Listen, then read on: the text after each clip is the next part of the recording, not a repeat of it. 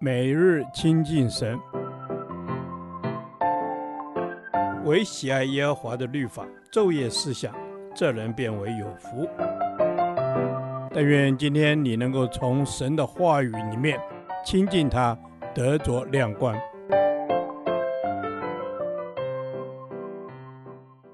以弗所书第二十天，以弗所书六章一至九节，儿女与父母。主人与仆人的关系。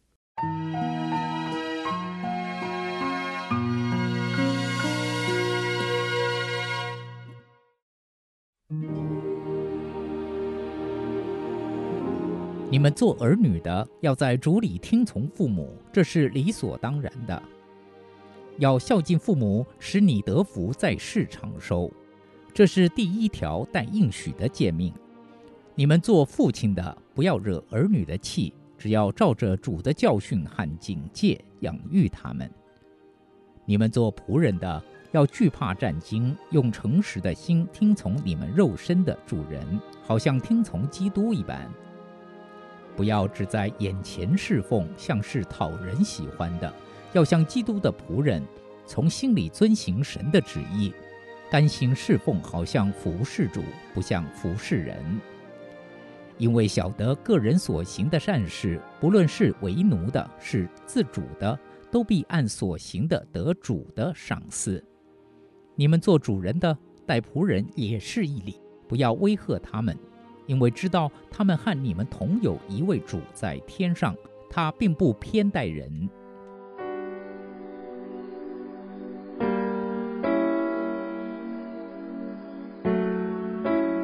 在第六章一开始，保罗提到两种人际的关系：一、儿女与父母的亲子关系；一、儿女在主里要听从父母。保罗要儿女在主里听从父母，在基督化的家庭里，儿女要听从父母，而调整自己的观念与行为，成为荣耀神的儿女。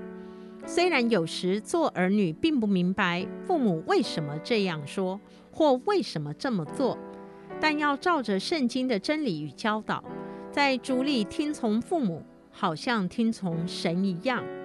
神赐福给尊敬父母的儿女一条带着应许的诫命，使他们得福，在世长寿。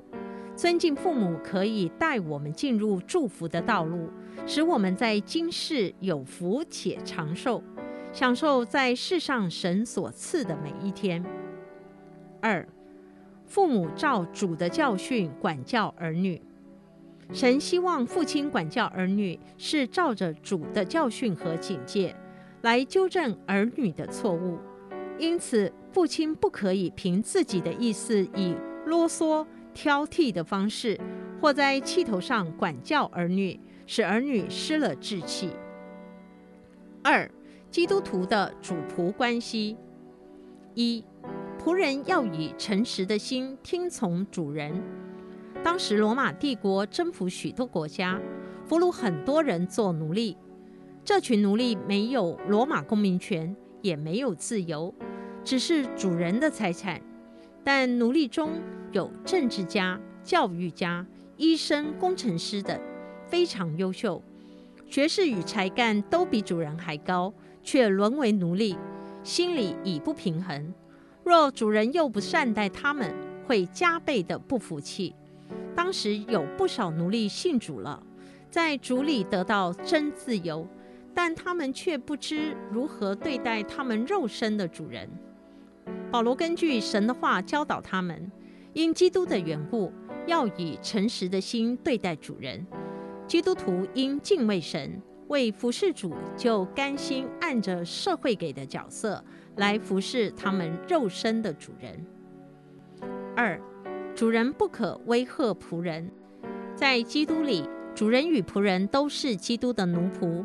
做主人的人不可滥用权柄，威吓、虐待身份比自己低的仆人，因为上帝并不偏待人，他是众人的主。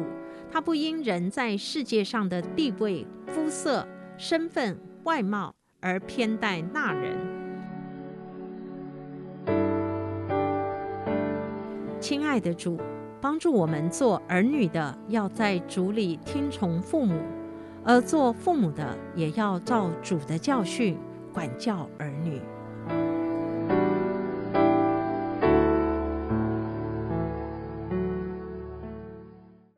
导读神的话，以佛所书六章一至三节。你们做儿女的，要在主里听从父母，这是理所当然的；要孝敬父母，使你得福，在世长寿，这是第一条带应许的诫命。阿门。主啊，我们在主里要守住我们的身份，听从父母，这是理所当然的。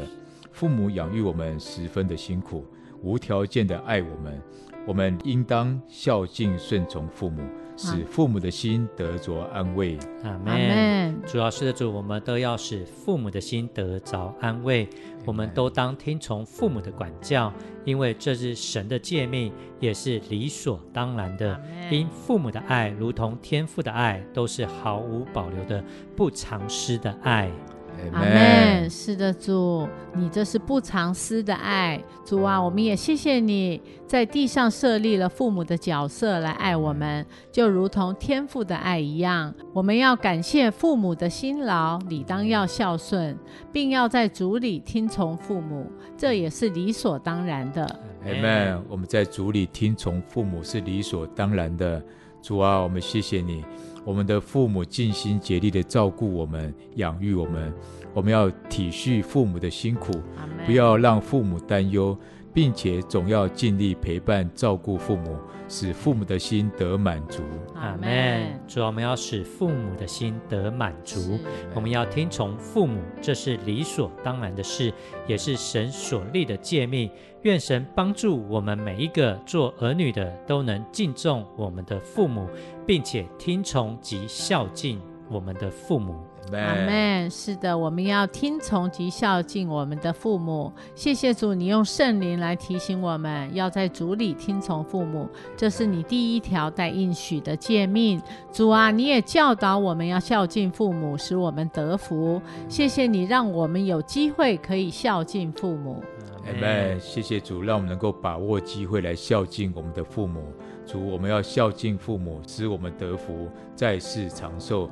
这是你所赐给我们带应许的诫命，顺服就蒙福。愿我们顺服你的诫命，也在恩典之中领受你的赐福，使我们在世平安长寿。阿门。主要是的主，我们要在世平安长寿，就当尊敬父母。这是一条带诫命的一个应许，使我们尊敬父母的时候，我们就能够带进祝福的道路，使我们在今世有福且长寿。它也使我们能够活在一个平安的光景里。谢谢主垂听我们同心合一的祷告，奉主耶稣基督的名，阿门。耶和华。你的话安定在天，直到永远。愿神祝福我们。